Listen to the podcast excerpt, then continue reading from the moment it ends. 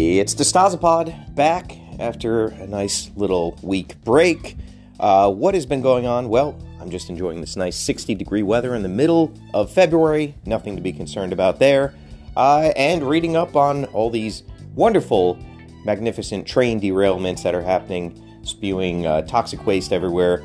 Uh, all in all, doing well, feeling good. How are you?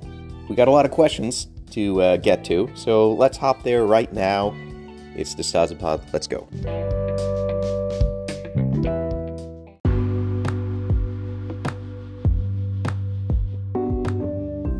First up, I'm going to uh, cover some questions from last week on our top secret Discord. You, of course, can access the Discord by being a member of patreon.com slash Jesse DeStasio. Five bucks a month is the entry level. Why aren't you doing it? You should be doing it. Please do it. Uh, Rusted Toys has a good question here. What's your favorite in-person reaction from someone who has no idea what Glyos or Toy Pizza is when they encounter your toys as merch at a Z Star 7 show or a convention? Excellent question. Firstly, I don't think anybody's bought any merch from us at a Z Star 7 show. Just to uh, we can we can uh, take that qualifier off of this list. That phenomenon has yet to happen. Um, I think you need in excess of I don't know, let's say 10 people attending a show in order to sell a single piece of merch. And, and that's a pretty high conversion rate there. Uh, but at a convention, I would say my favorite reaction that people who are experiencing this stuff for the first time is when they say, Is this vintage? Right? When the sort of color of plastic and the shape and the aesthetic of a Knight of the Slice figure makes them think that they have discovered this long lost toy line that was very obscure in the 80s or 90s. And I think that is the highest compliment that can be paid to my work. Many of these figures and these characters, their legacy goes back to that era. You know, when I was a, kid and an early teen, and I was experiencing things like Toy Biz figures, and then of course McFarlane comes on the scene and this huge explosion of toy making happens. Like, uh, yeah, I want my stuff to uh, sort of feel like it exists in that liminal zone. And so I think that's the the highest thing, the highest sort of compliment I can get from somebody first encountering this. It's it's that it fries their brain just for a second, and they think that this is from a different era. And uh, so that's kind of, um, you know, I think what I strive for in terms of a, a reaction from new people. Next up from Robot Assassin. Of your family and friends that are familiar with Knights of the Slice, what are their favorite Knight of the Slice figures slash characters? Who did they praise the most? Are there any they absolutely detest? Are there any physical figures or story characters that made uh, made from their requests slash suggestions? Um, I would say Knights of the Slice is largely um, embraced by my family with complete indifference. Um, I don't think a gun to their head, any of them could name a single character or point one out of a lineup. Um, but I think generally that is people's reaction to art. Uh, I don't necessarily take it personal, uh, but I do think, especially in this modern era, it is really hard to get people engaged or caring about the creative output of anybody. Uh, you know, largely because we are sort of all dealing with constant, seemingly constant existential crises and what's in front of us and living paycheck to paycheck and things like that. So uh, I can't fault them for that, but my family is largely disinterested. Um, the exception to this is, of course, Z Star 7, which my youngest sister sent me a text last week and said she absolutely loves the album and she's been listening to it nonstop. And that is probably the singular moment in my entire creative career where anybody in my family uh, reached out to uh, follow up and sort of share their their uh, thoughts on anything I'd put out into the world. Um, so that was very nice. As far as my friend group goes, largely again met with indifference. Um, now, and my, my my friend group has a lot of people that actively collect toys, and a lot of friends that actively design toys and work at toy companies and things like that. Um, largely, complete flatline. Don't don't get much feedback from them. The notable exceptions are, of course, Bobby and Josh, my childhood friends, and Brendan from Z Star 7. Brendan is probably uh, the most enthusiastic person uh, when it comes to my creative output, and I really appreciate that. And I, I, I think he's actually being genuine. I don't think he's phoning it in. I don't think he's blowing smoke up my ass. I think he genuinely likes this stuff. Um, so I think that the takeaway here for people that are aspiring artists or performers or people that you know are already doing that, um, largely people will not care. You know, I think the only solace I take is that I will be greatly appreciated after I've exited this planet, and I think that that is probably the most ideal sort of setting you can hope for. And once you accept that people are indifferent to your work, it frees you to do whatever the hell you want. And you don't have anybody that uh, you are designing things for or trying to market to or trying to placate. You can be free to make as much bad art as you want because at the end of the day, it's going to be largely ignored and forgotten.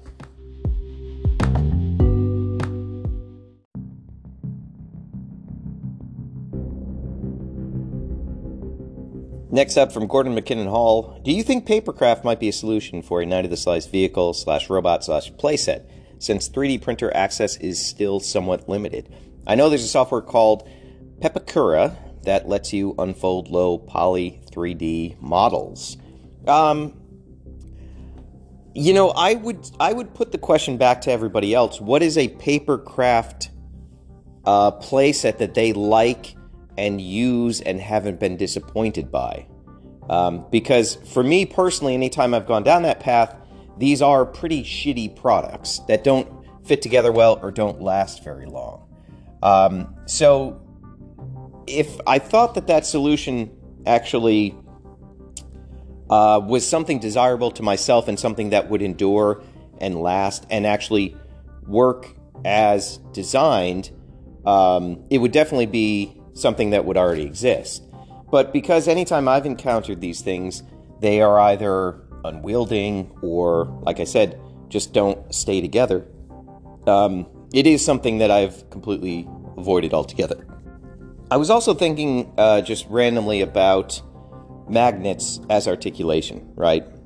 Most famously, you know, you got your uh, your um, force commander and your Baron Karza from Micronauts that use that technique. And uh, it is used a lot in resin toy making, and I think that's a, a perfect application for magnets.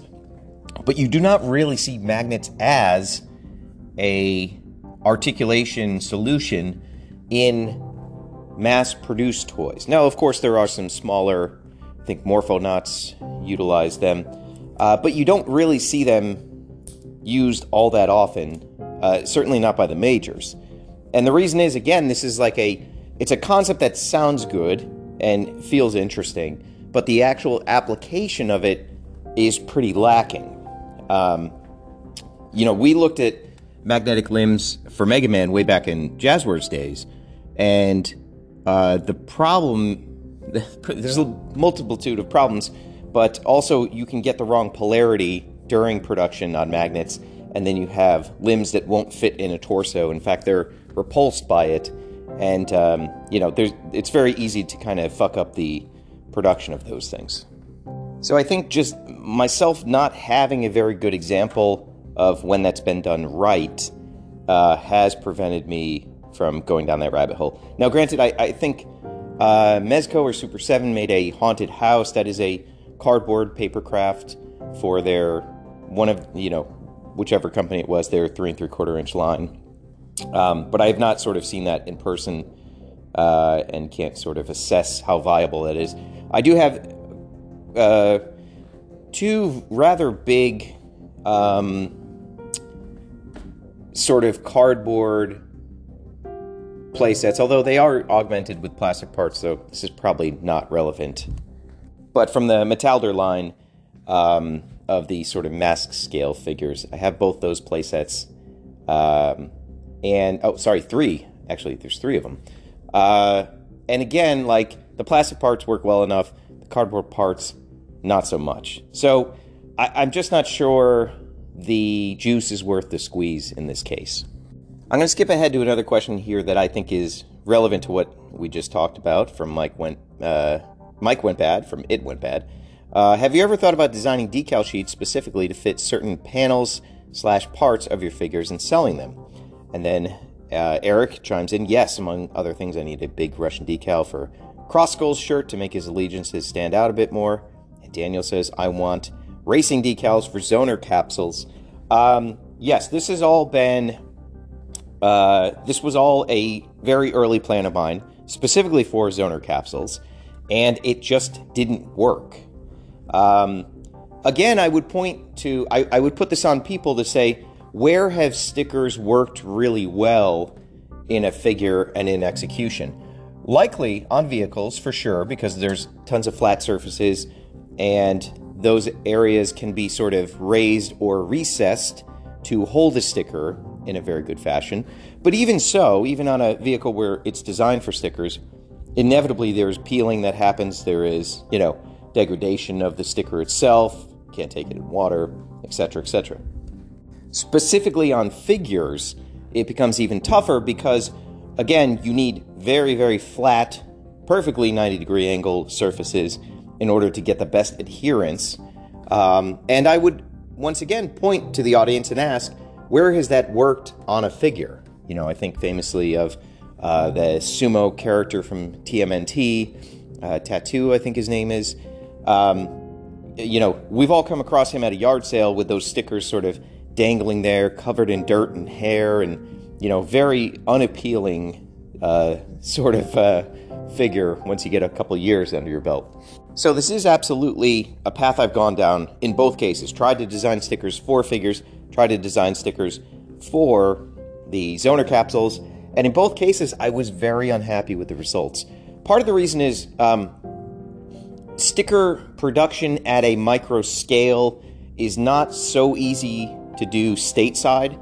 There are plenty of operations overseas that I could have outsourced this to, but given that I only needed probably less than 100, um, you know, a stateside micro scale sticker printer has been elusive to me. I even reached out to the folks at ToyHax and um, wanted to hire them to do a sticker sheet for me. For those who don't know, ToyHax issue uh, sort of upgrade sticker sheets and replacement repo sticker sheets for Transformers. And it's a great product. Like, it really does make your figure, uh, it, it, brings something completely different to the, to the figure. Um, but they were not willing to be hired for any work and they would not disclose where their stickers were printed. And so, anytime I tested this out, the scale was off and they also it just didn't work. It, it didn't look right and the stickers sort of inevitably kind of peeled off. So again i got to a point where i had sunk a bunch of time and a little bit of money into exploring this idea and just the results were not there. They they were not what i had hoped to be. Uh, that coupled with the declining sales or really the sales that never manifested in a meaningful way for the capsule product, uh, it was just something that got abandoned and, and tossed aside. So um, it's certainly something I would have liked to have see happen, but it did not, and uh, I think ultimately I'm okay with that.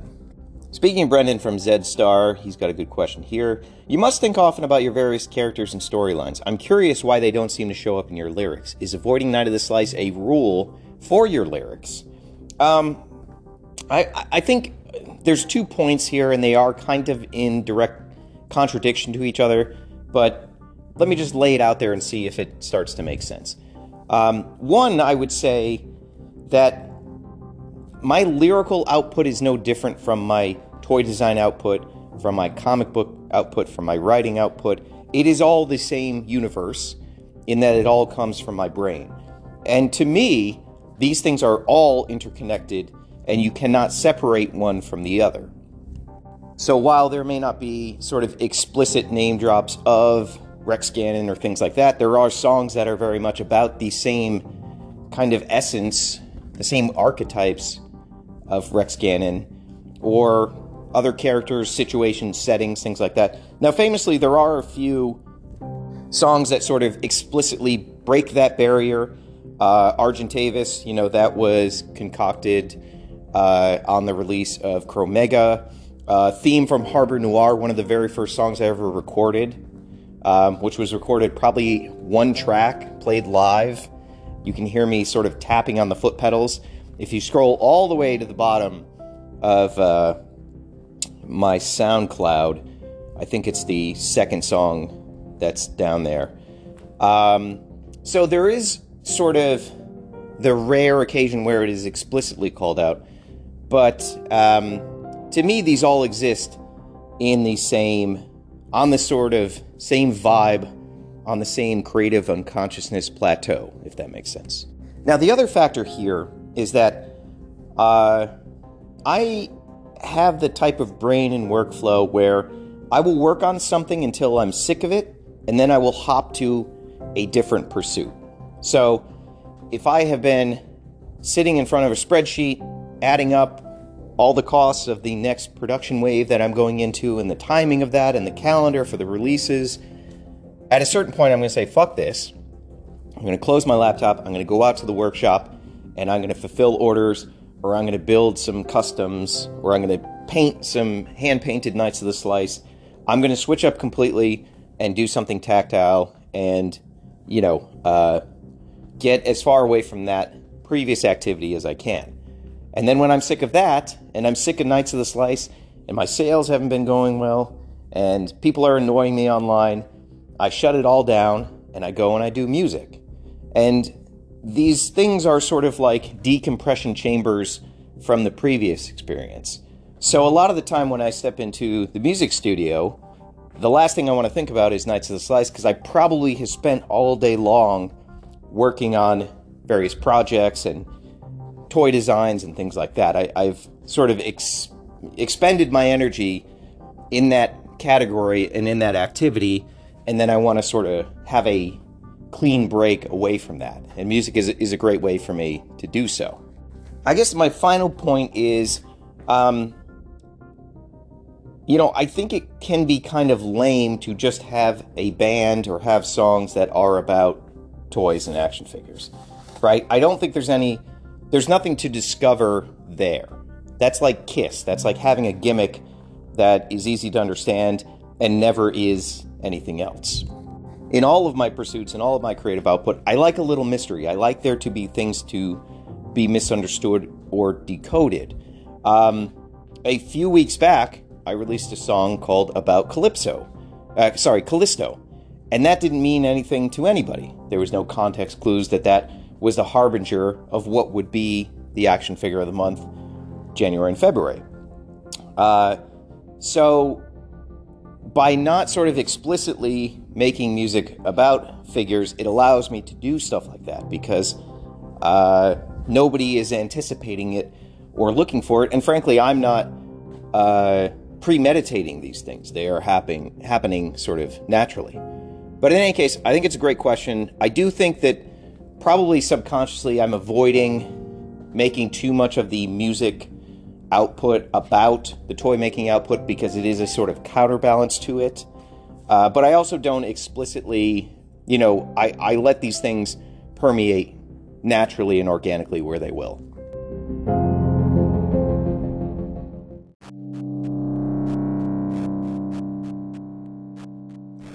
Next question from Matt Connolly, who has broken the rules and asked two questions this week, but I, I will allow it. I will allow it. Uh, with so many Knight of the Slice body styles now in play, do you think you would ever run a single pre order set with all of the styles in a cool painted colorway edition, sort of a master set? Uh, Eric chimes in below this and says, From what I take from listening to the pod, that it would put a huge block on the production queue, hindering all other figures, and most importantly, ones he wants to make in order to move the story along. Uh, Eric is partially correct here. I think that's, uh, I have stated such before, but I think there are bigger challenges to doing a sort of master set. Uh, there uh, numerous ones, in fact.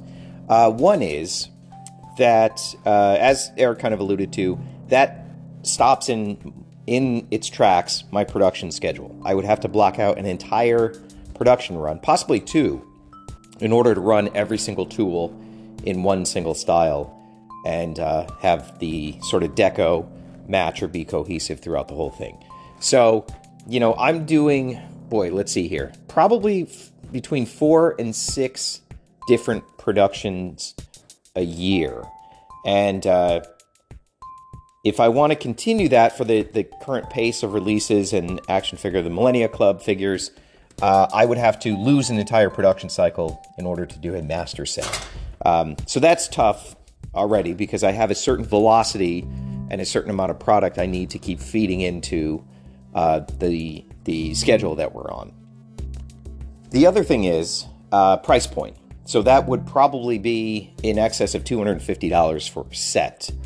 Um, the current uh, average of a customer transaction on my website is about $60. And that is probably a ceiling for the majority of people. Now, if my cart average was something like $500, then a $250 item being in store would be less of a concern because the majority of people are spending twice as much. Therefore, I could count on people picking up more than one set, and uh, you know the sort of data would say, okay, that's a good move. But given that the average cart is significantly less than this set would cost, that means only a small fraction of my audience is going to purchase one, and very little of them are going to purchase two. Multiple purchases are really quite crucial to your e commerce strategy. Identifying the small fan base that will buy more than one of something is incredibly crucial in terms of planning your production numbers and also just your general overall gross. Um, so, in a case like this, a very high end item with a high ticket price, there's going to be very little multiple purchases, very few people coming back to the well afterwards to re up. The other thing working against this is I have historical data about how a set like this performs. As many people will remember, we did a color change set of nearly every Knight of the Slice figure at the time. There were a few omissions. Um, but that set sold pretty poorly.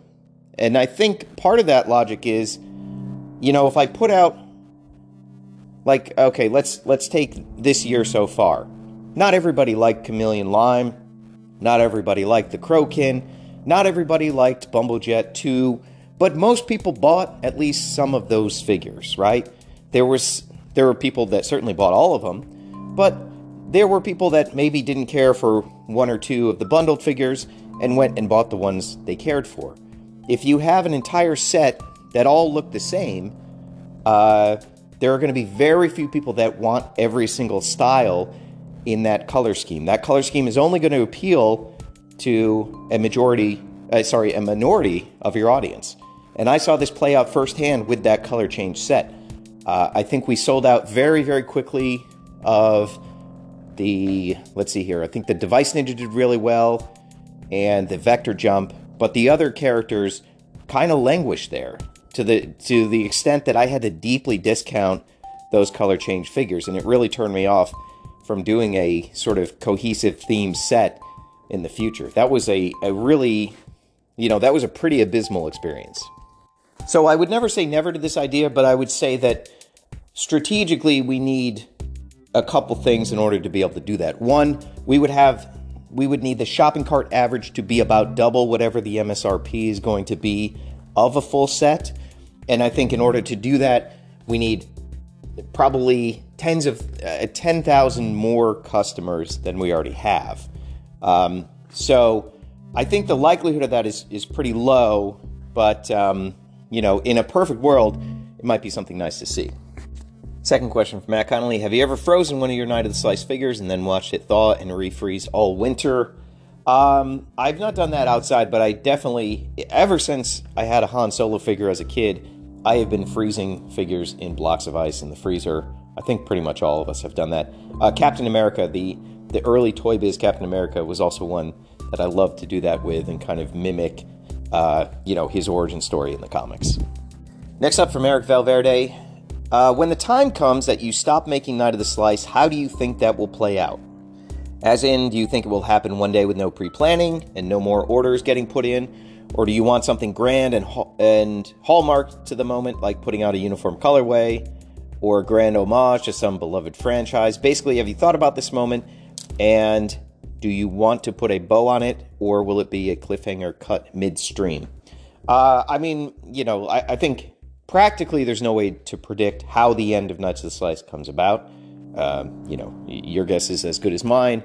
I think there are scenarios where, you know, a Disney type entity cuts a check and then I, you know, I dutifully turn it over and uh, retire to Bermuda.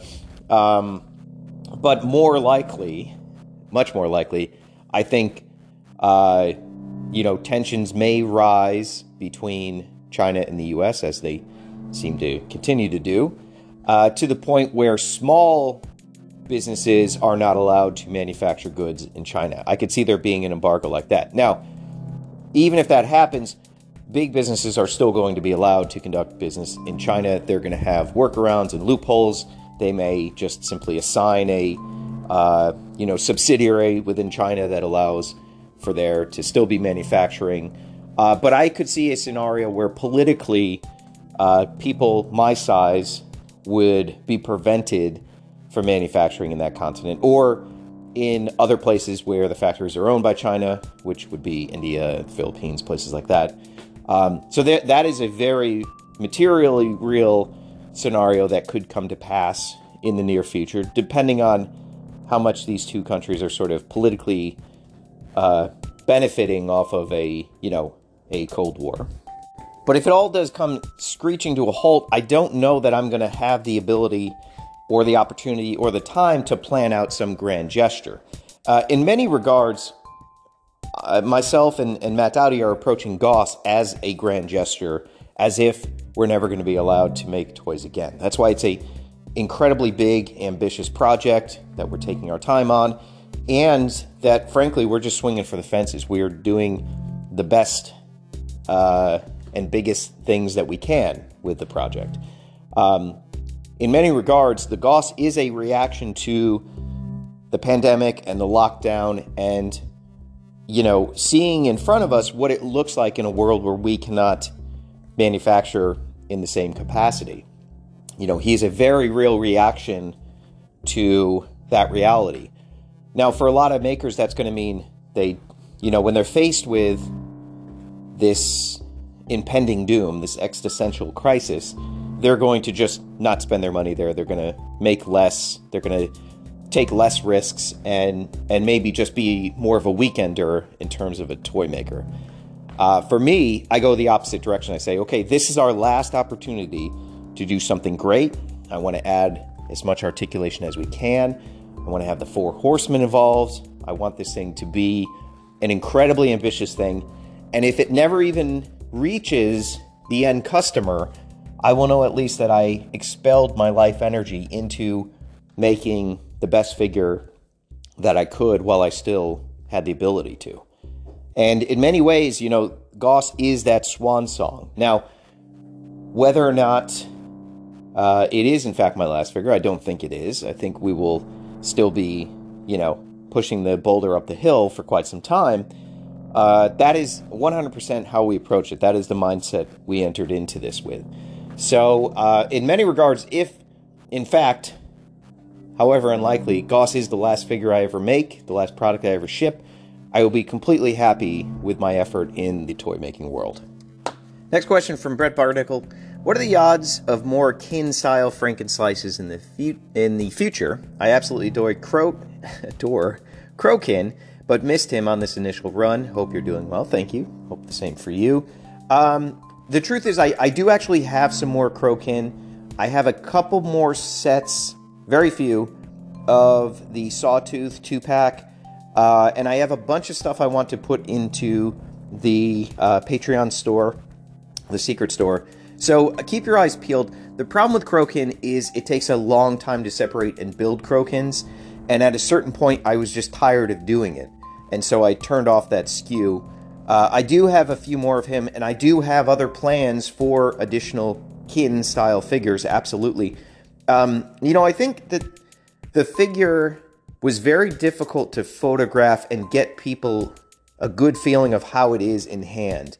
And I think now that more people have, have gotten the figure and done poses and builds with it, it you start to see how charming it is. It is a figure that really like ensorcelled me when I built it. And I don't think the photographs were able to communicate that at all. Um, also, if people would like to see more kin style Frankenslices, please post photos of Crokin and do your own Crokin builds and help me sort of communicate to the world how wonderful that special crossover build is because I would love to do more of them, but I just don't think enough people have seen or held this build to fully understand it.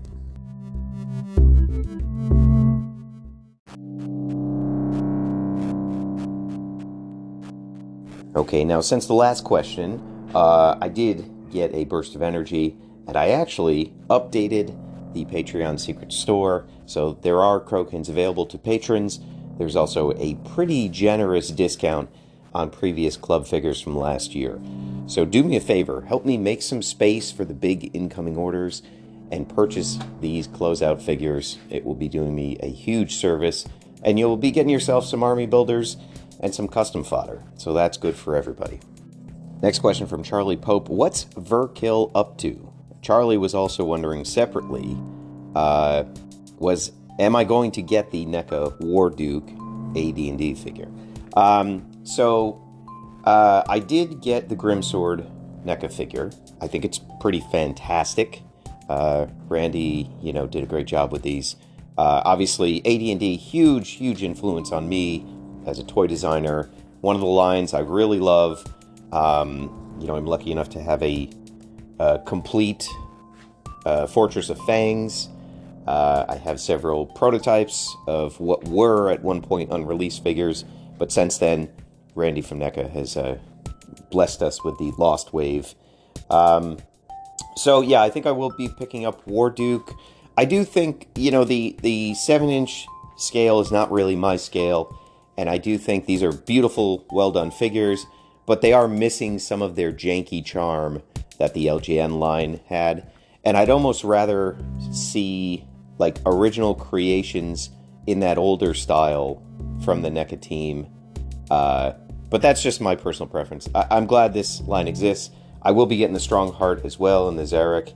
And, uh, you know, I think pretty much any figure they do for from D&D um, I'll be picking up. I, I think uh, these are so much so much better of an experience than say the Hasbro D&D figures. I mean, I've been waiting my entire life like I assume most of you for animated figures from the D&D cartoon and uh, the quality control issues that everybody seems to be having across the board really stymies any goodwill that line has unfortunately.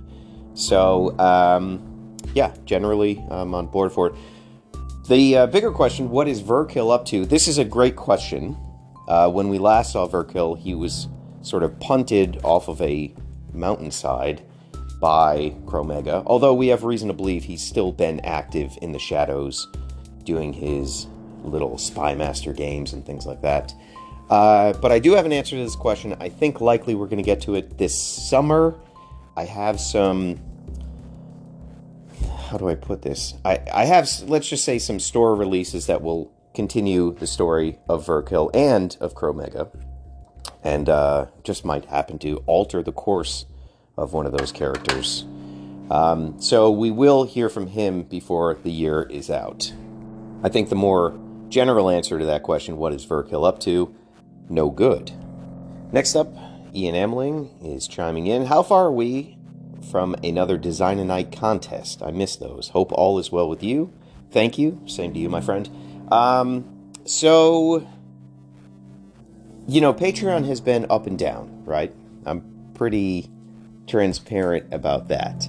Uh, we are in a, a good holding pattern now, uh, but we're pretty far off from hitting any milestones where we would have a design a knight. For those who are sort of newer to the Patreon or the experience of Knights of the Slice, typically when we hit a big milestone on Patreon followers, I open up the Design a Knight contest. And by popular vote, the fans get to choose what a knight getting put into production will be. And uh, we've done, I think, have we done three of them at this point? In any case, we started with the goal of 100 patrons and uh, we hit that, and we did a design a knight figure. And then when we got to 200 patrons, we did a two pack, which the fans got to design. So the follow up goal to that was 250 patrons, which unfortunately we never hit, and we dipped very far below that. Um, now, there's any number of reasons for that, but I can tell you that, again, as being part of the Patreon Ambassador program, almost every Patreon creator has seen a enormous dip in patrons. Uh, most of it happening, uh, you know, as we're coming out of lockdown phase in the pandemic, uh, and you know, moving into 2023. Every creator across the board has seen a drop off pretty dramatically. So it's not a problem unique to me and my following. That being said, I would be willing to open up a single figure design a knight. Again, uh, because we've sort of regressed, we've dropped down past that 200 goal. Um, I would be willing to do another design knight at 200 patrons. I think we're hovering around 180. Um, your number of patrons also fluctuates throughout the entire month. It's it's kind of silly how the accounting works for Patreon, but because people sign up during different times of the month and people haven't been charged and people drop in and out, you don't actually know what your total Patreon number is until the month is closed out. So we kind of hover currently around 179, 178, 180. Um, so, you know, I think if we get to 200 patrons, I'd be willing to open up a design a knight uh, contest again for a single figure. I think those are always fun to do. Um, but uh, I don't know what our. I think we had a goal of if we. Yeah, okay, now I'm remembering. If we got to 500 patrons, I would tool an entirely new figure. And that would mean we could like pick something out of the archives or uh, vote on 2D designs that I've never turned into 3D and just fully fund a brand new figure. But I think the likelihood of this project reaching 500 patrons this year is not very likely. We would need, you know, a much bigger visibility. We would need to sort of be engaged with tens of thousands of people in order to get 200 patrons out of that. And I think, just speaking honestly, this project is pretty underground, pretty independent, and relatively small, although we are able to do pretty great things. But uh, I will, I'm willing to go on the record for those two milestones. If we hit 200 patrons, we can open up a design a knight slot and do the voting as we have in the past. And if we hit 500 patrons, I will tool a brand new figure and I will give the patrons a big uh, a, a, bunch of different options that they can vote on, and then we'll, figure out which new figure is getting sculpted and, and turned around. Um, that being said, I'm perfectly happy to sort of fluctuate and hover around. Even if we just have 100 patrons, I'm good. That's all I need in order to keep, uh, you know, the lights on and keep doing what I'm doing. Uh, more than thrilled to be in excess of 175 patrons. Uh, would be nice to get to 200, but again, we have enough sort of uh, we have enough unity and we have enough critical mass that I get to make the toys I want to make, and I can sell them and I can meet my minimums with the factory and things like that. So um, nothing I've said here is a complaint by any stretch. I think we're in pretty good shape. So I will leave it up to the fates if we are to exceed 200 patrons and then again if we are to exceed 500. Oh, I think also one factor that is working against us achieving 200 patrons is that I have closed off the 30 and 50 dollar tiers.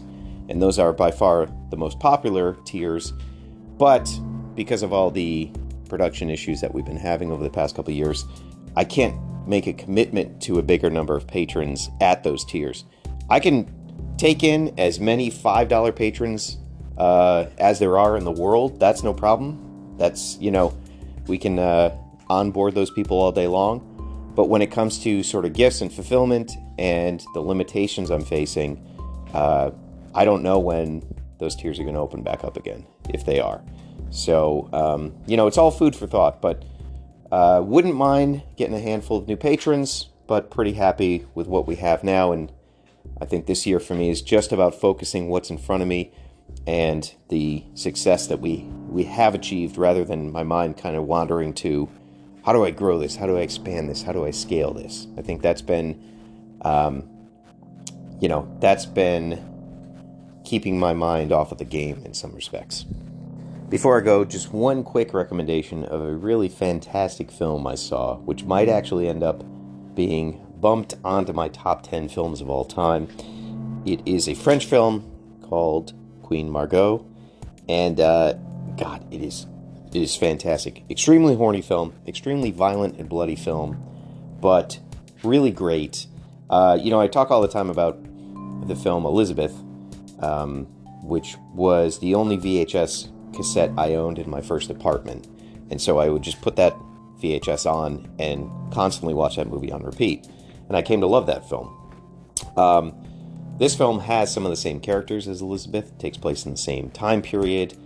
This is clearly a film that inspired the director of Elizabeth, but Elizabeth is a far inferior production than this one. This is truly, truly a fantastic film.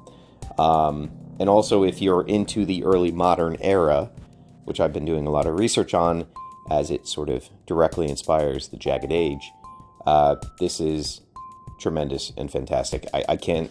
I mean, it's just an A plus film. So I would beckon everybody go see it. I believe it's from 1994, if I'm not mistaken. Um, really fantastic. Worth renting, but you should probably just buy it. It's on Amazon. Go check it out. And uh, with that, I'm signing off. Peace out. I am Anjou.